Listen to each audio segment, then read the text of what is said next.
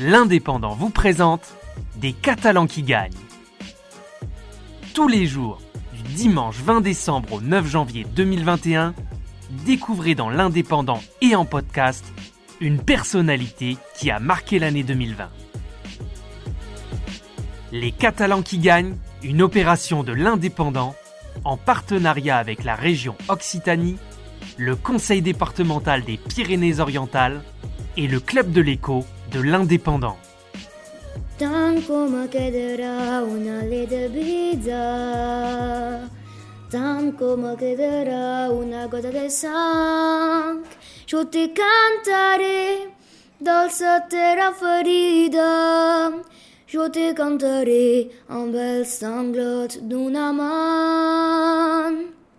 Tant come chiederà una lede vida, tant come chiederà un filare de veu, jo te cantaré dolça pàtria ferida, jo te cantaré mal guanyat, país meu. M'és igual si ja mil poetes, m'és igual si ja mil pintors. Han contat des amoretes, han glorificat els colors amoroses de colliures amb adelits del Canigó.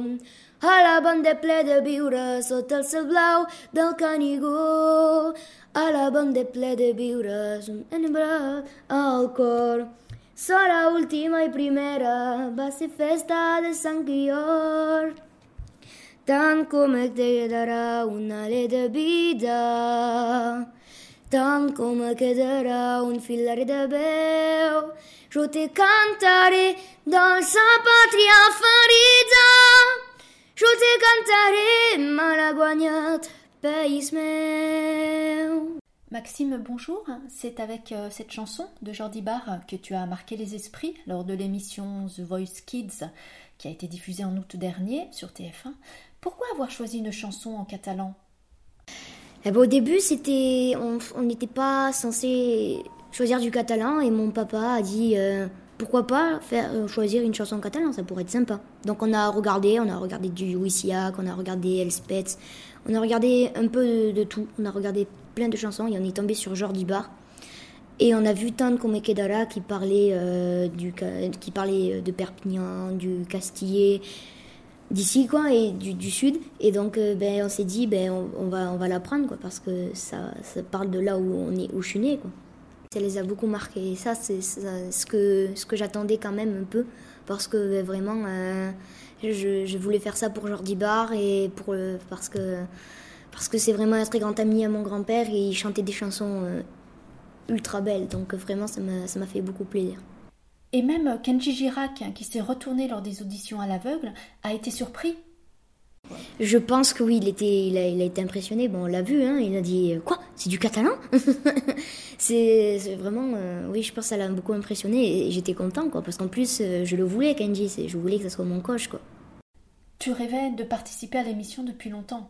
Ah, ça c'est sûr, oui, surtout que quand euh, je suis arrivée, j'étais impressionnée, j'en revenais pas. Je me, disais, oh là là, je, vais faire The Voice, quoi, mais c'est pas possible.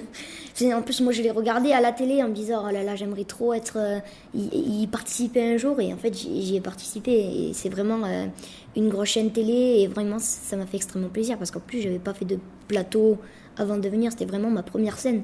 Donc j'étais assez contente de moi, et vraiment, c'était, oui, c'était un gros plateau, euh, ça m'a fait extrêmement plaisir. Comment as-tu géré le stress, l'émotion? En fait, j'étais un peu stressée, mais en fait, je me suis mis surtout, euh, on va dire, dans ma bulle. En fait, j'étais concentrée. Je pensais à mes paroles, je pensais à la chanson, je pensais au rythme et tout. Et ben, c'est ça que je crois qui m'a enlevé un peu le stress. Quoi. Alors Maxime, tu joues au piano depuis deux ans. Peux-tu nous interpréter euh, une petite chanson? M'agrada